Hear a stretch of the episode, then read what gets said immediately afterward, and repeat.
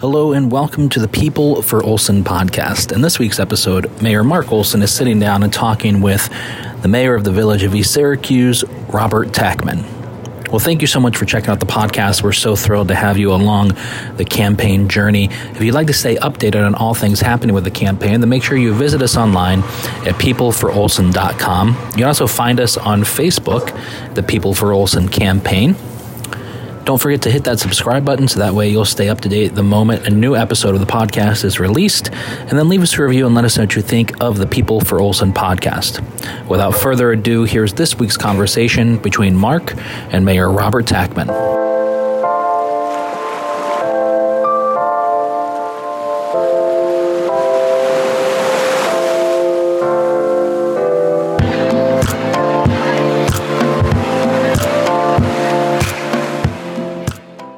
Welcome, Mayor Tackman. Thank you so much for being on the People for Olson podcast. I really appreciate your time. Absolutely, my pleasure. So, you are also the vice president of the Onondaga County Mayors Association. So, I want to say thank you for all that work too, on behalf of all the mayors in Onondaga County. Uh, tell us a little bit about yourself. Sure. Well, I've been the mayor for just over eight years of the Village of East Syracuse, and with that, been um, the vice president of the Mayor Association. I also am the chair of the finance committee for NYCOM, the New York State Mayors Conference. And but outside of that, you know, I have a full-time job in the lending industry, banking industry. Been doing that for about 15 years, and uh, father of four, married to my wife for you know almost 14 years, and just one of those guys that I'm here to support the community in any way I can, and that's really what got me into the village government. What did yeah? Were you a trustee before, or did you go right to being? I went right to mayor. Uh, skip, don't skip a step. Yeah, right yeah, right, yeah. exactly. Uh, you know, one of the things was I was on a committee for the village prior, just a development committee to help grow the village and the Redfield uh, committee. And once that committee was ending, the previous mayor, my predecessor, came out to, and said, "Hey, we need good people to run for office." And at that point, I offered to run as a trustee and uh, was starting to get engaged and might never really had any interest in public office, but it hadn't, you know, my thought was I can step in and help and use my experience from business world and also supporting nonprofits and being community leader to help. And as I got closer to petitioning time, the mayor decided he wasn't going to go for a reelection, and we started looking for someone else to run. And at that point, that's when he said, you know what? Let, if we're going to do this, let's do let's go all in. And that's usually the type of person I am. If I'm going to get engaged in something, I want to be fully engaged and and uh, figured let, let's do this. And uh, went out and my opponent at the time was the mayor prior to my predecessor. So it was a great experience to go against a strong candidate. And uh, we we uh, I was thankful that my team won and we won by 10 votes I won by eight, yeah, so, so I, I, know exactly. They always say every vote counts, yeah, and uh, you know, and, and, it's been truly a rewarding time. And uh, mm. you know, as my term ends this year and not running again, uh, it's definitely a sad time, but it's time. You know, it's a, been a great experience. You've overseen a, a fair amount of change too in the village because you know, there's not many people that have gone through what you've gone through. I've said on this podcast, the nice thing about meeting every once a month with all the mayors is, you know, we were talking before about, you know, deers and t- chickens and mm-hmm. all the things. You know, all we do this on a daily basis, but there's not. It's not like a, a, ton of people do what we do. So it's nice to be able to talk to people about these things. Um, and that's the one thing that I love about the Mayors Association, and we kind of bounce things off each other and we talk through. Mm-hmm. But not many people have disbanded their police department right. you know and merged. How was that? Because i know that that was right in the beginning right? Yeah that was a couple years in um, just as i took office they had probably six months prior had tried to abolish the police department and the, it was voted down by the public pretty significantly. I think it was like a 90% vote to, to not move forward with the abolishment. So we took some time and wanted to really understand what happened why it didn't work and what the expectation was. And really, at the end of the day, you know, I'm a very pro police officer. Even when we had our police department, you could ask any of my officers. I did so many ride-alongs that you know my officers sometimes would knock my door when they'd see me in the office, like, "Hey, come on out, yeah. we miss you." And I've been saying this all along um, that all these people that are trying to do these things with do have you done a ride along? If you haven't done a ride along, you shouldn't be saying one word until Right. you do it. You know, you've done. I've seen you on fire scenes, so you get Yeah. it too. So, to me, that's the most important thing. Before you defund or do whatever you're going to do, spend a shift with them and see what they go through, and then you'll have a totally different outlook and perspective on what they do. Yeah, and that's so. I was I did many ride-alongs, and uh, it was a great experience. And you know, but at the end of the day, you know, my job is to make sure the job the village is in a fiscal place that can support the community. And when we started looking at the numbers and just really the expectations of what we had for our police department, it wasn't something that we could keep going on with. And so we went back to the drawing board of the abolishment and working with the town police department what could happen. On, you know, I would say we were fortunate enough to have the, the comments and the feedback from the prior uh, vote. So we took all that from the public hearings and listened to what happened, and you know, so we did have some legwork ahead of us that was done. And it was a great uh, you know advantage for us to look back and we were able to answer a lot of those questions. And when we came back around the second time um, we were able to propose a, a different type of look at it and a different image. And it passed um, pretty significantly. You I remember when you guys came to consensus, you and the town supervisor, Yep. and spoke, and I, I, I got done, and I was like, oh my god, Yeah. I was blown away at how much detail and how much really thought had gone into it, and you know, I said if. No wonder it passed because it was a better product. It was a better service. It was everything was check, check, check. You know what I mean? In our, you know, in our job as mayor to make sure that all the things get done. Yeah, and it was, and it was important to know that you know all the full-time officers all kept a job. They all went to the town of DeWitt Police Department.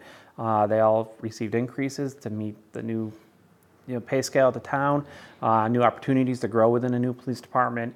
Uh, and it also just enhanced the service's ability. You know, our, anytime with the East Syracuse Police Department, we were out patrolling the village. Uh, it was anywhere from one car to two cars. But really, when it came to investigative service, community support, it was really difficult. You know, we didn't have that, you know, level of staffing or the funding to do that. So now with the town of DeWitt, we have that ability to provide investigative services, community support, uh, full office staff, and it really enhanced the, the service that we're providing to our residents. And, you know, it saved our residents hundreds of thousands, if not millions of dollars since. Yeah. And uh, it's, it's been great. You know, the relationship with the town of DeWitt has been fantastic to support us. And because we lost besides the, the, the, that cost we had lost sales tax back Right. and the two that and so we were already at a disadvantage because you know the county even though they made up for 50% of it it's still a 50% haircut Mm-hmm. for our sales tax and then you put on the cost that would just kept escalating Yeah. this was something that you guys also passed a rental registry which not a lot of other villages have Yeah, so that was You know- passed just before I came in, and but we've still been actively pushing it and using it, and, and it's great. We have a lot of rental properties in our community, and you know, and it's great. It's rental properties create a great diversity for communities. Um, it creates reasonable housing for people too as they go throughout different stages of their lives. But you know, one of the guidance of it is to ensure that it's safe. Uh, a lot of rental properties, you know, are owned by large organizations or you know individuals that have multiple properties that don't really understand, you know, the need for the community, but also don't really have the time to invest maintenance or want to invest maintenance. So this rental registration really holds our um, rental property owners responsible, and uh, you know we go in and we look for safety for our, our residents. we've gotten a lot of pushback and it, and and it's something that I want to bring back up and try again Mm-hmm. because the this uh, you're infringing on my rights you know and we're not. You Mm-hmm. Right. said the word right there safety. I just want to know when a police officer firefighter EMS person shows up that they know where they're going they know wh- who's you know or what apartments or how many they know the exits and the entries so that they can safely get in and out of there without getting hurt. And you're safe to get in and out you know you the resident Have you gotten any pushback since, you know? Every once in a while, we'll have a tenant or somebody come and complain, or let's say someone buys a property uh, and doesn't know about it. And we have to, you know, our codes department notifies them. We'll hear some pushback, but overall, we just stick to our, you know, our plan that it's it's for the safety of our community. It's you know, for the residents that feel like we're, you know, intruding on their privacy. We're not there looking at how their furniture is placed. We're not looking at what they have, how many people. We're looking at the outlets. We're looking at the plumbing. We're looking at smoke detectors. We're making sure at the end of the night when they're sleeping, they have somewhere that they can rely on. It's safe. They're looking, you know, and that's, and if we're not in there, you know, it, we're missing that stuff. And the pro, the great thing with the program is, for properties that are kept up, it's a rated scale of A, B, C. Uh, A's are every three years, B's are every two, and C's are every year. And it really pressures the landlords to fix those properties and get them. Um, and it also gives the tenants some leverage to go back to their landlords. And if they have issues, it gives us a chance to see the issues and help support those tenants. Yeah. You've also overseen the, your code office now is changing, and I know you've worked with the fire department. You know, you're you're exploring because we had a conference call conference call with the mayors and the mm-hmm. and our fire chiefs. You seeing more of that? I mean, are you trying to get that done ahead of time, or are you going to turn that over to the next mayor and say? Yeah, no, I, you know, even though I have about eight months left of my term, I'm still keeping very aggressive. There's plans and goals. We want to make sure we're running the most efficient organization that we can not only when it comes to budgeting perspective, but just really the what's best for our community. And we're, we're always looking at different options. We have a great code enforcement team right now, and uh, we're looking at how we can enhance it. How many residents live in East Syracuse? About 3,600. And then how many par- how many you know like parcels? Yeah, about 1,600. Wow, that's dense. Yeah. You know, yeah. we're we're like 4,300 and 1,700 mm-hmm. parcels. So uh, we're 1.7 square miles. I don't know how many you guys 1.6. Yeah. Yeah. So that's that's a lot. Yeah, that's it's very down. We have a lot of large um, old properties. When I say old, you know, just um, back 100 year old properties that are big. You know, mm-hmm. they ha- they may house two to three to four apartments, yeah. and uh, it's they're neat. It's it's a great you know opportunity, um, but it also creates different challenges that we have to yeah. deal with the rental we had a we had a, a, property that was two apartments and we had a police call there and they found a, a, person dead and then so they called the fire department in and and there was five apartments. They had yep. just and never had told anybody. And you know the death has was just natural causes but it got us thinking well how many other ones are out there mm-hmm. like this? And that's why we started it. But boy we got pushed back like you would not believe. People were just like and I think it was more landlord driven than tenant driven. Right. But no, m- maybe you know now it's a little different. How many employees are in the village? Uh, we average about twenty-two uh, to twenty-four full-time employees, and then we have probably six or eight part-time um, employees throughout the year on different New York code inspectors and other parts. And then uh, during the summer, we can go up to with our parks department um, and some of our DPW extra help that we bring on. We can get up to about 40 or 50 employees. Because you have a pool that not yeah. every village has, like Solvay. And uh, Jordan, I believe, has. Okay. Yeah. And What's that like? Because that is something that not everybody has to deal with when it comes yeah, to being you know, mayor. I enjoyed a lot. You know, I, when I was a kid, I, I remember I lived in a different community, but I remember on Sunday nights we'd go over and I took my lifeguarding lessons in that pool. Back then, they used to have a cover. Unfortunately, you know, we don't have a cover anymore. It's been kind of one of those goals we want to do to add the cover back on. Uh, but really, it's a great opportunity to, for our village to have it. It's a great experience for our residents to be able to come, not only play in the park, but a place to cool down, swim, learn the, you know, safety of water. Um, and at the end of the day, you know, we do for us, I know some different communities charge for their residents. It's a nice thing that here in East Syracuse, we don't charge our residents to use the pool. It's completely free. We do charge for non-residents. Um, we try to host events with it. We try to use, make it the best we can. Yeah. And um, and actually North Syracuse, I remember actually, I should know that. I used to be a lifeguard at the North yeah. Syracuse pool. Yeah. Um, they have a pool as well. It's just another, you know, thing we can add to our parks and recreation program that, you know, and we take full advantage of it. That pool is full all the time. COVID have any effect? Yeah, definitely. You know, yeah. it definitely did. We didn't open it till a little later this past year because of COVID, waiting for guidelines from the state and the county when they did come out with it. Um, we certainly had to limit um, the amount of people to. Um, we sat down, we came up with a great plan. We had people spacing out. We separated the pool in different zones. Uh, people had to call and make reservations, and at that last summer we strictly we were only village residents. We didn't allow any non-residents to participate, um, which was a challenge. We have a lot of people that are just regular, you know, mm. pool attendants that love to come and join, especially those who live on the bordering of the town and the village line that don't really get you know where it is. But you know, it, we worked through and it was busy. There wasn't a time that in we keep it open for 45 minutes. They would close, disinfect everything, and then another wave of people would come back in. So it was nice. It was it was good. It was limited, but it was nice to offer something. You know, with everything going on with COVID, a chance to get people out, burn off some energy, cool down, um, and we're we're looking forward to going at it again this They year. They redid that. Huh? I mean, I remember because I'm. I was. We were talking earlier. I think I might. You're my fourth mayor, but I was trying to think. I think Tony redid that. Correct? I, I believe so. Yeah, it's Yeah. just about uh, probably about 12 or 15 years old um, for the building, and that's when you know that that brings in some of the challenges of us trying to recover the pool. When they redid the building, the building design isn't designed for a cover to be on the pool, um, but you know, it's a great facility. It's a great building. It's much better. I remember with the old one again. I used to go there on Sunday nights. Um, it was certainly a strange layout. The building was older. Uh, coming in, having a freshly new building really allows us the ability to not have to expend a lot of funds on repairs and maintenance. It allows us to really put the money into programming. Yeah. I got to ask because I don't know. Did that? Was our that we sold you a garbage truck? Everything okay? Is it? Yeah, yeah. I always get a, a, a little fearful when we do that. You yeah, know, you but- know, but that just that's the great thing, you know, and that kind of just brings back everything with like the mayor, sharing with mayor associations. You know, had that, you know, you guys were done with the need of the truck, and Mm-hmm.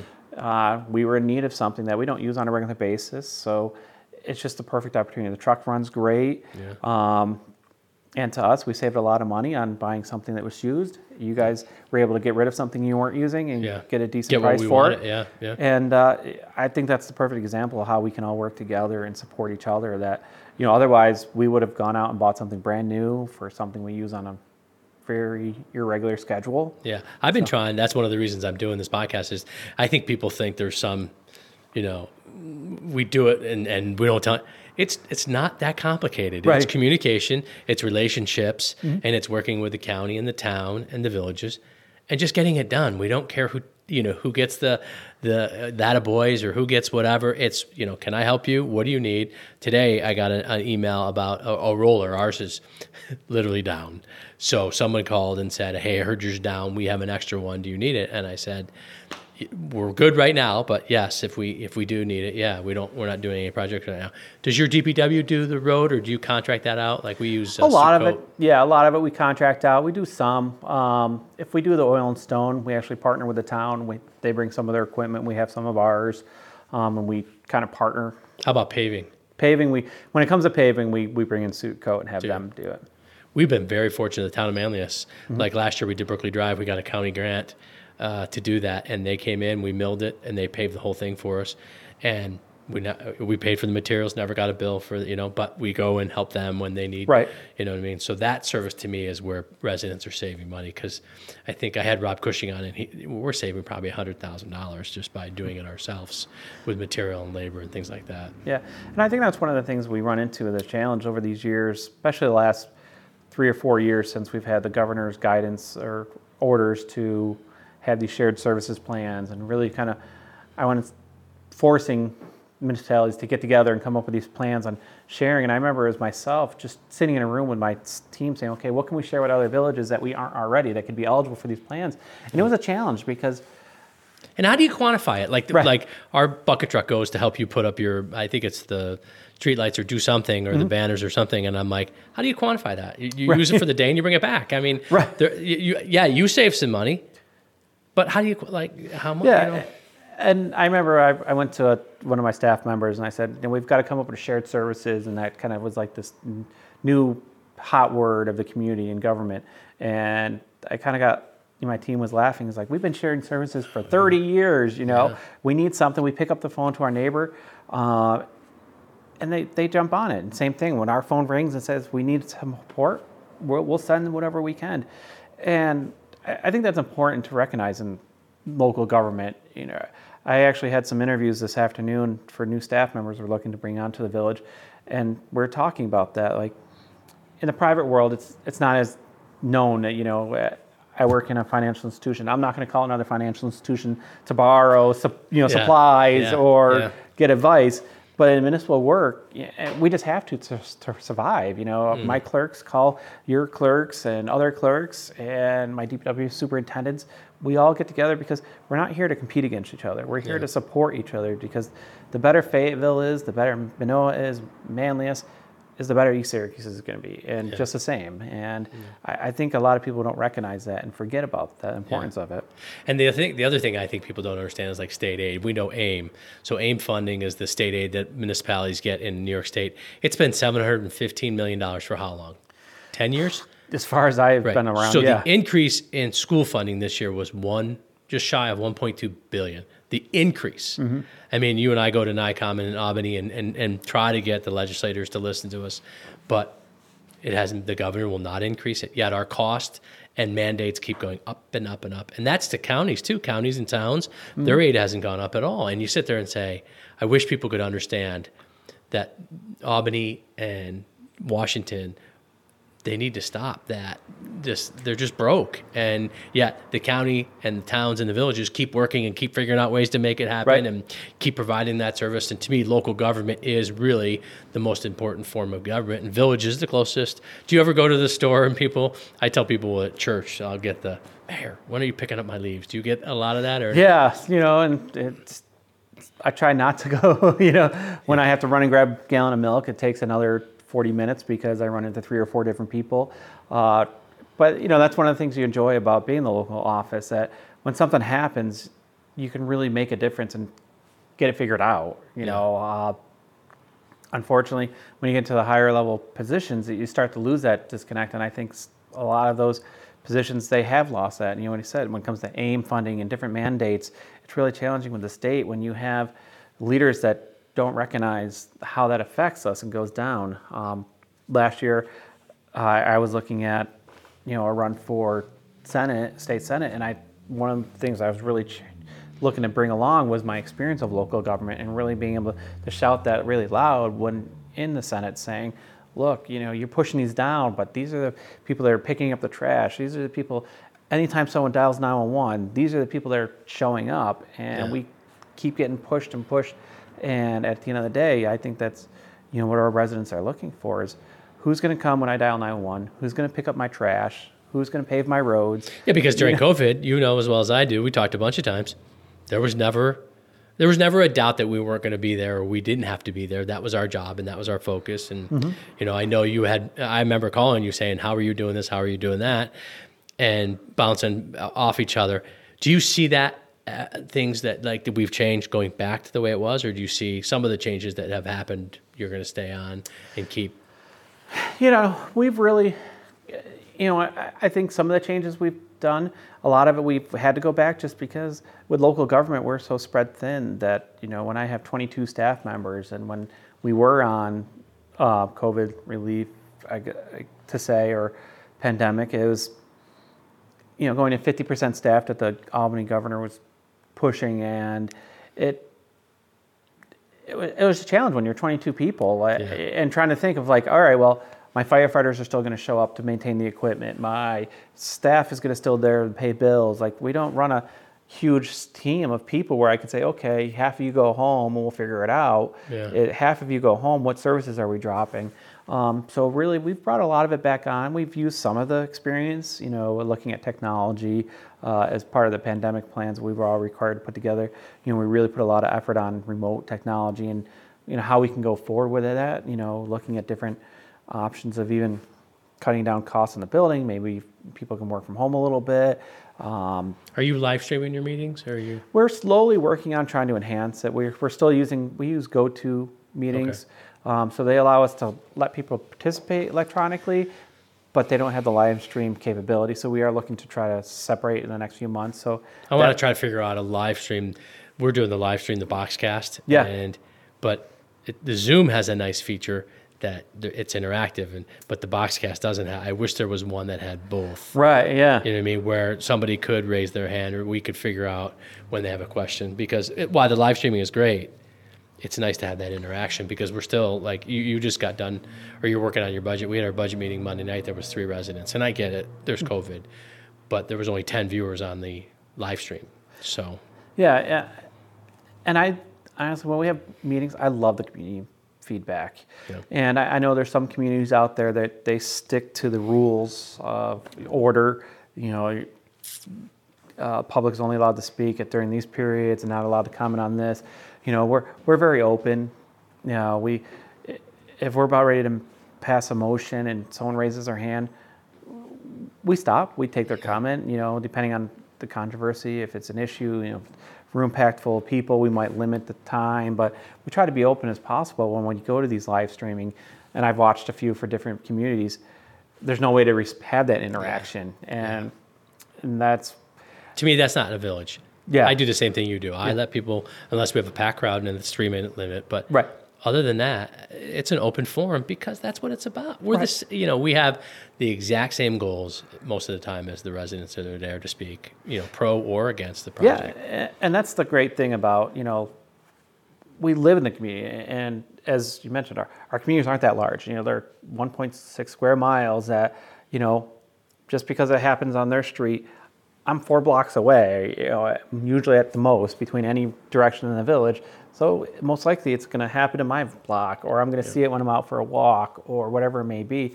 So I want to hear their feedback, and um, But you have a very diverse village. I mean, when you think about it, you have industry, you have commercial, you have residential, and you have, I know that in your fire district, you have a lot of hotels and Yeah. carriers. Or, I mean, you have a lot of responsibility and also a lot of, like, most communities aren't as diverse as yours with when it comes to, in like Minoa is all as a bedroom community. Right. Fayetteville is very bedroomish and also very commercial. Manlius the same bedroom and commercial, but not a lot of industry. You have a good mix of everything. Yeah, which I, I, I really enjoy. It really creates a different atmosphere, which also creates even more diverse, or excuse me, compact area for our residents to live in. And but we it brings challenges. We have train track. We have two highways that you know go through our our village, and yeah, we have a ton of retail. Um, you know, very couple large box organizations, car dealerships to banks to Have you heard any more? I, I didn't mean to cut you off, but No. 81. Like I've been banging this drum, banging this drum. Had a nice conversation with Senator Mannion. He did follow up and told me nothing. We're not going to get anything. Then I followed up with uh, Assemblyman Stirpe. He said, yeah, they're they're working on it and they'll be back to us very soon. But have you heard? I've had no response, and it's it's been a challenge. And I know you know, this, and I, I'm I'm from the perspective, whatever the decision is, the decision is. You're right. You're right. You know, I, I know as local officials, we've all come together and try to hear our voice, and they've listened and heard, but they haven't responded. I guess my biggest challenge is, a as a community leader is, you know, again, my, I'm reaching out by the concerns of I cover two of those highways that are going to be greatly impacted mm-hmm. for fire protection. You know, what type of access are my fire trucks going to have? What type of staffing am I going to have to worry about if I, you know, if there's additional heavy rescue Well, you have three. You have 41, 690 and, and the Thruway. yeah, they're Thruway. Yeah, you're right. I mean, think about that. That's the thing that's crazy is, and, and, and you and I have been on the same page. Just tell us what's going on. Right. You know, because at the end of the day, when it's done, it's going to be in your lap and my lap, Mm-hmm. and we're going to have to deal with the consequences. So why can't we have input? To Right. me, that's what good lo- local government is. Is hey, here's our concerns. Just address those concerns.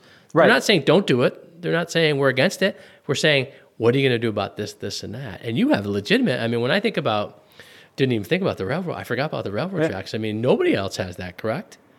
As big as you. Yeah, when Minoa, Minoa has railroad, Right. You know, go right through. But yeah, and that and that just leads to the challenges. And again, I don't care if 81 goes or if it stays.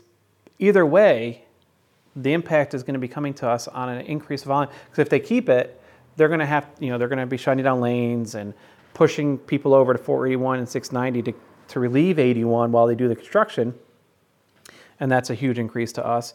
But also on the other side, that you know, if they go to the community grid and push everybody, same thing. They're just pushing all these vehicles over.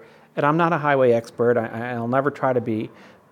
But my job is to speak for the community that protects it. That my fire trucks, and you know, it's not my police department, but I sit on the police commission for the DeWitt. The police cars that are going to have to respond, the the EMS, and just all this stuff is just going to be now compacted and, and just no one can give us answers on what's it going to look like that's all i want to know is Yeah. what's it going to look like Yeah. and how are, what kind of responses are we going to have what kind of you know what type of data has been put together A number of accidents that can be forecasted based on that type of traffic volume. Just, but you know, all I get is challenge on. Well, you must be against or for. I'm like, no. I Yeah. at the end of the day, as a mayor of the community that protects it, I have to prepare for either way. Yeah. And even President Biden said, I don't know if you caught it the other day, um, about infrastructure. He was saying, I want the mayors here. I want to hear what they have to say because they can get stuff done. Mm-hmm. That's been always the way our, you know, we just, we, we, see a problem, we figure it out, and we get it done. And, and to me, that's, you know, all we want to know is what are you doing and how are you going to do it? Right. Because we just want to make sure that if there's a problem, we know what to do. Mm-hmm. I don't think it's too much asking. And I've talked to Ben Walsh about it a few times we may be on opposite sides of the fence, but we're still, you know, we still, you have concerns and we have concerns. And, and he said, reach out to Pete, uh, you know, Buttigieg. I did on Twitter. I haven't heard back, but, you know, I hope, you know, I talked to Peter at NYCOM, you know, just keep banging the drum. He said, keep banging the drum, but it's been frustrating to not get answers and not figure this out because it does have an impact. Even though Fayetteville is not touching it, three the exits at three E and, Sure. and are are because four eighty one is going to be the you know everybody's going to go that way, and so then that's going to back up all of Route Five, and our traffic lights are s- uh, synchronized from Wegmans all the way through the village. Right. So it affects. So that's got to be. Ch- and what do you? That's already wide enough. Do you Right. widen it? What do you do at the throat at ninety two and 5 I mean, all these questions. You know, no answers. No answers. And what happens to you? I mean, you have the. Uh, when I think about it, and I'm, I'm surprised more mayors aren't like, "What is going on?" My Right, right. phone's not ringing. But you know, I think hopefully they, they have a plan, and hopefully they'll get Yeah, it right. I, I think just a lot of people have focused so much on just the idea is of, well, either let's, you know, anytime you try to, I call to Albany or talk to someone from Albany, you know, they they think I'm against or for, and you know, and it's not. It's Yeah. at the end of the day, just like I said, one of our goals as a local officials, when someone dials 911, who's showing up? And it's it's our fire department. I was impressed with uh, a seven man hunter when you, you you and I met and we were talking about deer, and you had turned me on to meeting with her, and I was impressed that she really did her homework and she knew I was because I had gone through it and I had lived Yeah. it for two years to get Sure. it passed, but she had really done her homework, and she guys helped get the study for the town of DeWitt and Mm-hmm. help work. Have you seen that working? Because I know we just finished ours, and we had the same amount as we had last year, and we had, and actually had a good year. Yeah, um, we and from our village, we we haven't experienced much of it. You know, we haven't had a program or had the need for a program. I think again, in the town certainly has, has had a large influx. I haven't um, noticed it myself as a resident driving around the town, but I think again, but because of we are bordered by so many highways and the railroads, we don't have we have some areas with some deer. You know, it's not uncommon. You know, in certain parts of the village to see a deer. But nothing too extreme where we need to go to that action, so I haven't seen that. So one point that people might know about you or might not know about you, you're an Eagle Scout. Yes. So tell us a little bit about that. I mean, because I, I would imagine that helped you with being the mayor because You know, I, I always reflect that it, it's helped me throughout my whole life. You know, it's really set the path of who I am and where I go. Um, you look at any, you know, bio or resume that I have that goes into detail. It's usually within the first few sentences or paragraph. Um, it really taught me to how to be a person. You know, how to be a responsible community uh, individual to really understand that you know you you get back what you give, and we're all here to support each other. And um, I can't do it alone, and it's all about the team that you surround yourself with. And it's probably one of the best things I've ever done in my life. what was your uh, Eagle Scout project? uh, I cleaned up my church that I grew up with in North Syracuse. After it was supposed to be just in general that the church's property had just been overgrown by you know weeds and trees and really looked awful. You know, they had a beautiful church, but when you looked at the property, it was awful. But then, ironically, a week before my project, um, microburst came through town and really demolished a lot of the property. So uh, we certainly hit the minimum of hours. So we went through and cleaned up the entire property, really made it a beautiful image for the community, uh, gave several more parking spaces for the church, which was an issue, um, but really just kind of brought that pride that was inside of the heart of the church outside, and it was it was great. Do you get a lot of um, uh, where they ask for you to write a letter for Eagle Scout? To, um, I get that, and and I said to myself, that, yeah, I was doing them for the first year or so, and I'm like, oh, this is nice, you know. I really, but then I thought to myself, they were never doing them in Fayetteville, and I'm like, why? So I reached out, and now literally we do one or two a year. Like we have one uh, um, Eagle Scout doing a dog park for us. Uh, we had one do trails. We had one uh, clean our bird preserve. One do community gardens at our senior center, and then uh, now we have an extension. We're going to add. It was so popular that an Eagle Scout wants to add ten more. And, and I'm like, this is, you know, to me, you know, Right. I never made it to Eagle Scout, but uh, uh, I always thought this is great. They're doing it where they live. It's part of the community. Um, and to me, I've just been so impressed with these kids that they come in and they have, you know, I learned that, and I don't know if you taught me this, but someone taught me the, the kid has, to, you know, the, the Eagle Scout has to do it all. Yeah. You know, the parents have to just, and so I, I'm pretty good at saying to the parents, all right, thank you very much, but you just sit on the sidelines here. They'll have the interaction with me. They'll, you know, they'll ask me all the questions. I'll answer. They have to do everything. Did you find it to be, you know, that way with your parents when you were going through the process? Yeah, it was definitely a, challenge. You know, certainly my dad, he was very active scout leader, you know, and wanted to be there to participate. But, you know, on the, on the flip side, though, too, he kind of knew the expectations and the plans. So um, it, was a neat experience trying to work, you know, especially as a young teenager, to work with the adults of the church, and especially with the church I grew up with. And, you know, my parents wanted to be at those meetings, too, and, you know, try to but it really taught me how to, to work with individuals no matter their age no matter their background. You know we all had a goal together and that's really what leads me today still. Like we all just have a goal at the end of the day. We want to be the best community we can the safest community and um, i don't care what background you have or where you're coming from if you're in a room to help us uh, we're going to take your advice we're going to listen to you we may not agree but we're going to move on and do the right choices and um, yeah, I, I always love it when you know the scouts call and offer support. Um, I do a lot of speaking events at the scouting um, meetings. I'm always opening my doors. Obviously, because COVID is a little unique, I did a few Skype um, meetings with the scouts and the Cub Scouts, talking about my experience not only as an Eagle Scout but as a mayor and a leader in the community. And uh, it's always you know scouts is always in the back of my heart, you know, head and always in the heart. So, what part of the job do you love the most? You know, I, I really love that I can make change. You know, I can take that complaint or hear that issue and go back to the team and make that make it happen. You know, so many times you, you think about it as a resident, oh, I'm going to make this, I'm going to call, make a complaint, and nothing ever heard or happened. Unfortunately, sometimes some of that stuff takes time. You know, I, I know we're working at a particular issue in the village on a property that it just, you know, there's certain notices we have to give, and it's, it's really frustrating. Yeah, like the Skyline Apartments, I can sit, I can literally, you know, you and I both Yeah. have been through a very small issue like that, but it does take some time. There's Yeah. no easy answer. There's no silver bullet to just sit there and say fixed. Right. you know? Yeah, and but when it is the small stuff or the simple things, it's nice where I can go to my DPW superintendent, like, hey, you need to go fix that road over there, that pothole, or you know, uh, people know who I am. They can connect with me. Last weekend, I went and jump started a lawnmower for somebody so they could mow their lawn, which was great because a neighbor next to them had been complaining that the lawn was too high. So just having that you know ability to support and help uh, really is one of the things I enjoy most. Know, what are you going to miss the most? You know, uh, not definitely not all the hours I put in. No. yeah, Uh, because I, you know, what? I built uh, Mayor Brazil and I were talking about it. Mayor Warren and I were talking about it too. People, I don't think have any. You know, I talked earlier Yeah. before we went on air. I mean, I had. F- I hope my boss isn't listening, but I had three or four phone calls today that were good. You know, 2 Mm-hmm. hours long total. And I'm like, thank God I have a job where I can do both Yeah. because it's it's turning out to be more and more that people think.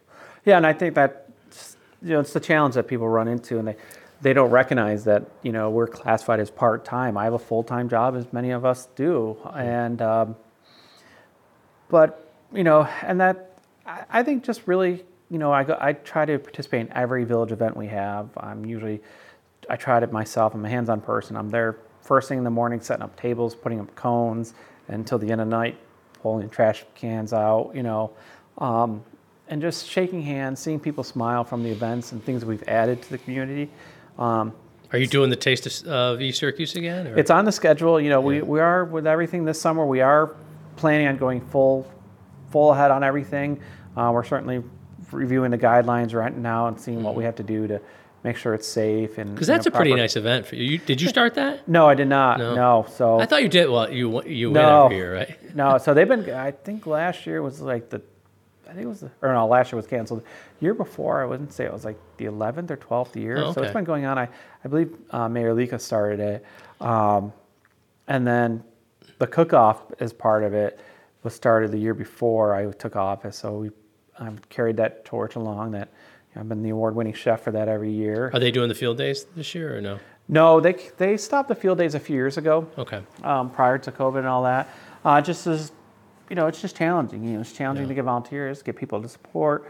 Um, You see it firsthand how much it, you know, with the training and the calls and, the, you know, ha- having a full time job and having a. Yeah. you know, trying to that work balance and then, you know, I don't even know what the percentage of calls that you guys require, but I mean, to try to do that is is a, a big task to Yeah. ask somebody. God And- bless and our not- volunteers and volunteer, do yeah. it. Yeah, God bless them. You know, they, they do it. They do it out of the heart. You know, um, they're there when we need them. You know, and if that's what it takes, you know, to cancel the field days and really focus on their training and meeting all the requirements, I, I'm all I support that 100. percent That Mm-hmm. you know, and we try to financially support them as much as we can, everything we can do, um, and you know, it, it does become very challenging. The, the volume of training that's expected, the volume of calls that they're expected to respond to to get all the benefits of their LoSAP. Now, when I say benefits, there's not, you know, it's not like, you know, they get the LoSAP, as you know, the LoSAP retirement, which they have to meet a certain number of requirements, and that retirement's not much. You know, thankfully, the mm-hmm. state last year passed some new legislation to allow us to increase it from $700 a year to 1200 Did you guys pass that referendum? We did, yep. Okay. And uh, so we're very happy to, to go, you know, $700 a year is nothing. Even $1,200 a year Yeah. is nothing for, you know, they deserve so much more. And, and uh, you know, God bless them for I've always said I wish that they give us a property exemption, and I think it's three percent.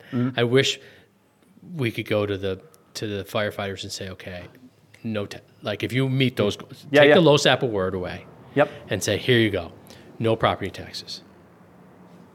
You're, you, if you meet the goals, Right. you know, and say the average bill is five, six thousand dollars. That's an incentive for someone to really Mm-hmm. Yeah. put the effort forward, and we could manage that cost. We all Right. Mm-hmm. could, the school, the county, the town, and the village. We could manage those costs. Right. Then I think we would see more people. I mean, I think I, what the state tried to do was okay, but it wasn't good. It- yeah, and that's chan- you know, it's just like any employer or any job that you try to hire for. You know, retirement benefits are great and fantastic, but for someone that's coming right out of college or you know, it's even in their 30s or even in their 40s, for $1,200 a year, that that's not changing their decision whether they're going to join or not. Yeah. You know, it's definitely an added benefit. Oh, yeah. But Yeah. it, it's not it's not making up for the countless hours that they have to put in for training, the mm. 3 a.m. fire calls, and it's not. You know, when they get called into a fire call, it's not a half hour come in. It's, you know, you could be there for could be there for five minutes. The call gets canceled on route, or, you know, you could be there six, seven hours depending on the volume. You know, we had a fire a few years ago that lasted five days. yeah, yeah. It was at the recycling plant. Yeah. yeah. I remember seeing you there. you right. know, yeah. my thing that I don't think people realize is even if it's a false alarm, try to get back to bed. Right. It, it, it literally, you're there and you're you, you- you're wound up, and Right. then then it turns out to be nothing, and then you got to try to wind down. Mm-hmm. It's three o'clock in the morning, and you're like, oh my god, and you have to go to work the next day. Yeah, it's that's the thing that I don't think people really understand. Yeah, especially you know, think about it like middle of January, three o'clock in the morning. You know, it's freezing cold out. It's snow. You got to clear off your car. So not only are you alert because you're just anxious about this whatever potential call, and then you're coming home and you're still, but it's freezing out. So now you're trying to climb into Yeah. bed. You're cold. You're trying to warm up. Yeah, you don't. And then it your your your work life suffers. And um, you know, it, I I joined for a short period. Um, it was just too much with the two jobs and everything else, and so I, I see it from you know, Yeah. and I, I definitely I can't imagine what they continue to go for those ones that have stuck through and keep doing it. I, I can't say I know what that feels like, and uh, I can only just do my best to support them. I've always, and I think you have the same approach. Give them the tools to be successful. Mm-hmm. You know, with you know, within obviously within reason, Yep. but you know, what do you need? How and how can we help you get there? Uh, and then stay out of the way. Right. You know, because we we don't need to be there. Well, we need to be there when they need us, and we need to support them. But Yeah. we don't need to be, you know, part Yeah, of. the- and you know, we've certainly had our hurdles over the last you know years that I've been in office. Um, but I've always said, you know, I, you know, the fire department or any of our departments really, you know, I want the, people that are hired or even people that have been elected on those teams or volunteer their time. I, I try to say I know enough to understand, but I don't know enough to really make the decisions when it comes to the departments. And uh, as you mentioned a few times, you know, if, if there's a fire call in the village, I try my best. I don't care if it's a minor CO alarm where the alarm's going off, and most likely it's a bad bad battery, or if it's a full signal 99. I try to show up, and, and not, I'm not there to critique. I don't. I'm just there to learn. I, am a visual person. I, I love to see. You know, I remember one fire. I was there and I was watching, and watching the equipment get broke. You know, one of the trucks, the before they could lift the ladder, had to put the legs down to support it, and it was broken. So they had to call in one of our, our maintenance guys come and fix it on the scene, climbing under the car at you know two in the morning. But when that bill came in a few days later to get that repaired, it made it so much easier as a board member to say, "Yeah, this is important." And I explained to my board, like, because I watched it, they couldn't put up the ladder for 35 minutes because they had to wait for someone to get there, fix it. You know, they were able to still do other things, but Yeah. you know, and I was like, "Here you go," like, Yeah. and that's Yeah. what I say. Just when I'm on a scene looking at it, you know, I'm not there to criticize. I'm not there to critique. I'm there to watch and learn. And you know, I, I love it when the firefighters come over or the chiefs come over and explain what's going on, because the better educated myself or my board members are, it just helps every. You know, and I Oh, do the yeah. same thing with DPW and parks and you know, I did that on the. I, I, I think I took it off of. I don't know if it was you, but I, I took it. I did it in, in college for a mm-hmm. couple years, but I, I decided one of the, the guys was giving me, you know, he's like, "When are you going to come ride?" And so I just showed up on a Tuesday and said, "All right, let's go," and Yeah. and, and and spent the garbage route on a Tuesday. And and you know what? It was so nice just to be able to see what they go through on a daily basis. Now I was fortunate; it was a beautiful day, and it was, Right, right, yeah, you know, sunny right. day in April, and it was Tuesday's route, and it was pretty light, but. To me, it's that's what it's about. You know, how Right. can I have a reaction to something Yeah. I haven't done? Yeah, and we're not there to do it for political. No. You know, look, look at me. I you know spend a day. I think a lot of us mayors have done it. You know, gone out there, and, and it's the only way. You know, um, when I used to do the ride-along with the police department, I remember riding in a plow um, and just showing, seeing the challenges of going from, you know, from a residential street to a commercial street to even crossing different boundaries of a state road to a county road and that kind of led back to some of the shared services things like you know we drove across a, a county road but we lifted our plow and we drove across and we put it back down. And it's like but why? You know like we're you know and i and i watched the state plow do the same thing. Came off state road got onto a village road picked up his plow got a block away put it plow. It's like well if you're driving just do it right? You know? Um, so it and that's that's the type of stuff we have to see and you're not going to see that in a board minutes or you're not going to see that you know in an executive report and it's the best way to get out there and there's nothing more challenging when something comes across my desk and i don't i don't know anything about it Yeah. Are you guys back in the board of trustees? Are you back in the same? yeah so we came back in um, probably two or three months ago it just was challenging technology wise but also just personality wise to just do everything virtual um, You lose that Yeah, edge, you- or not edge, but you lose that inability to to look someone in the eye, right or, and or- read how they're feeling Yeah. and see if they're squirming or not squirming but me, just to see if they're they're confused or not aware you know especially uh, some of our trustees didn't even didn't have capability of having cameras. So we had no idea you know and, and just you know and sometimes people are afraid to ask the question or an answer Mm-hmm. you know like if you're bringing something up and you, they're not familiar with it you could tell like oh do you need an extra few minutes to decide you know um, so we've brought our board and our department heads in uh, but also no public, uh, you know, is allowed. They can all come onto the, the streaming or the, the go-to virtually. So we still run the virtual, so that way it's fully accessible by any resident. yeah, that's one good thing I think that came Uh, yeah. out of it uh, to me. And I, I, you know, we've always hoped, and it's it is nice and on occasion if something major comes up that the order is still we can do it virtual. Yeah. You know, because sometimes it is just challenging for, you know, we all have full time jobs, like you know, but it's nice to like, oh, we have something, you know, a new firefighter's coming on board, and we need to vote a new firefighter in rather than making them wait till our next board meeting.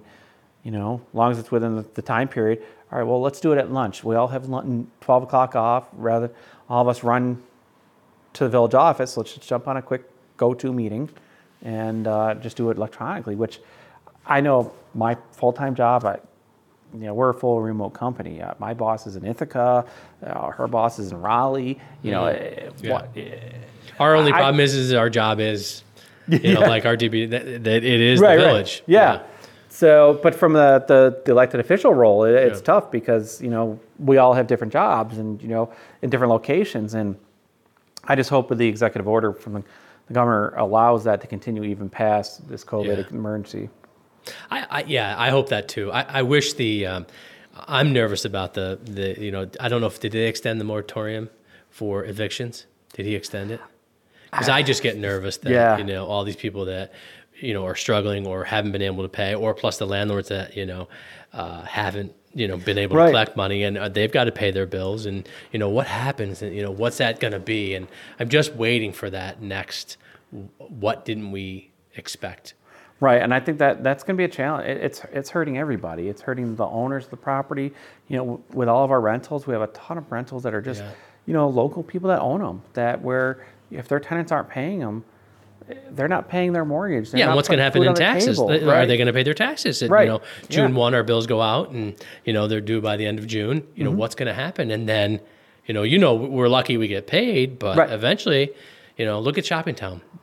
You know, you could have some property owners. I know, you know, there's delinquent property owners. It's tough. Yeah. You know, Yeah, we run into that just on the commercial side. And that is another challenge that brings in when you have the diversity of the commercial type of businesses we have, where we have several commercial properties that are constantly delinquent on their taxes.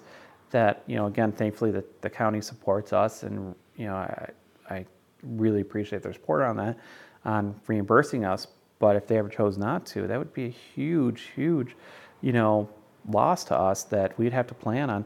You know, we look at a couple hundred thousand every year that we have to turn over to the county to collect. that's amazing. Yeah. That, that really is. I mean, when I heard that number from you and Solvay, I was like, wow, because we're about 35 to 40 every year. Yeah. You know, and I think everybody's in that, you know, 17 to 40 range. And then you two are the outliers. It's amazing when you think about it. Because, yeah, that's a lot. I mean, your budget's how much? Uh, just over four million.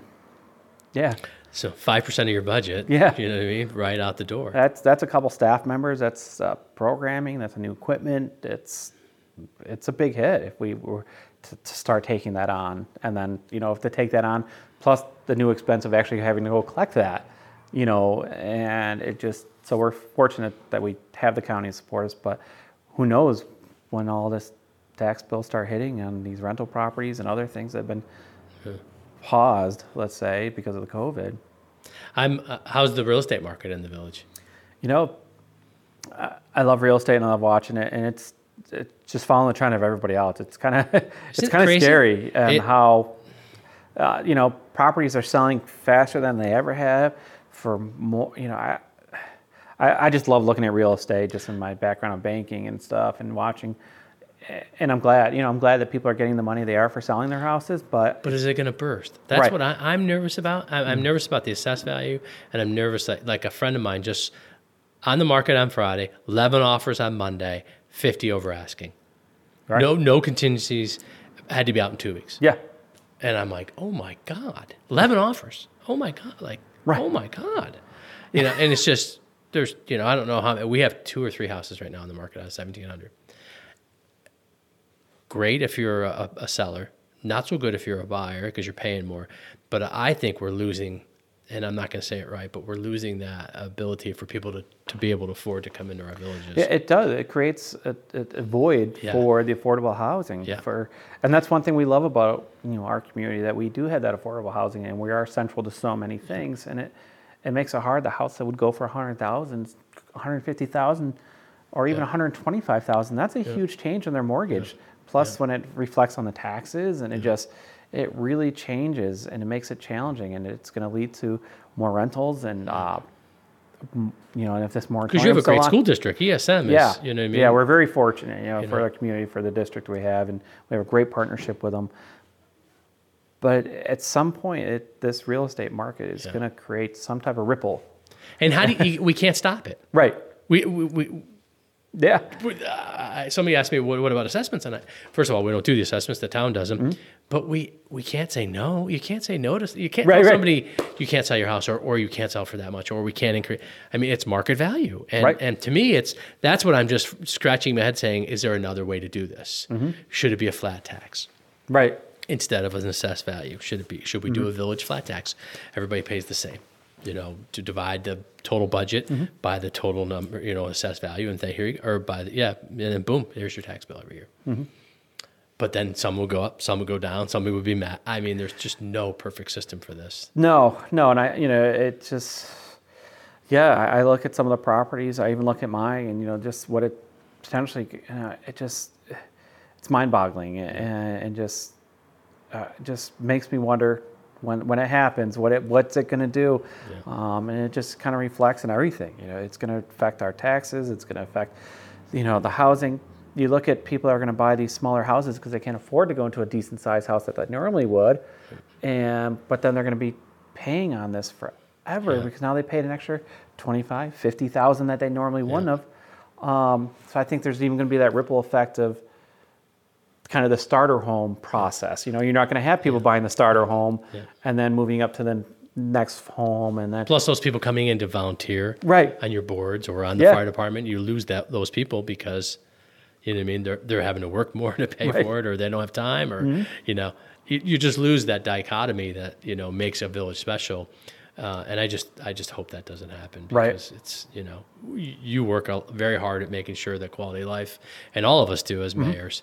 And to me, that's what I want to get across. That at, at this level, that's what it's about. It's about you know quality of life. It's about serving the public, Mm-hmm. and that's what it should be. It shouldn't be about serving politics or or national issues. yeah, It's not. I stay as- as far as away from national, even some of the state, unless it's going to affect us, just because at the end of the day, that doesn't bother. You know, it, it, whatever's going to happen at that level is going to happen at that level. Yeah. I'm just going to make sure the road is plowed. I'm going to make sure, you know, the kids can walk down the street safe, and you pick up that phone, you dial 911, it will we'll be there. Yeah. Good. Well, thank you so much for Definitely. being on the People for Olson podcast. I really appreciate your time, your service. Thank you for everything with the Mayor's Association. We're going to miss you. Uh, you're in November, this is the election, correct? November, so my term will end January 1st. Yep. January 1st. Good. Well, thank you very much. And, and please go to peopleforolson.com uh, to watch this episode and for more information. And thank you very much, Mayor Tackman. My thank you. pleasure. Absolutely. Well, there it is, everybody. Thank you so much for listening to the podcast today. We really hope you enjoyed this conversation between Mark and Mayor Robert Tackman. Again, don't forget to make sure that you subscribe to the podcast and then leave us a review and let, let us know what you think of the People for Olson podcast. And remember to visit us online at peopleforolson.com. Thank you so much, and we're going to catch you next week right here on the People for Olson podcast.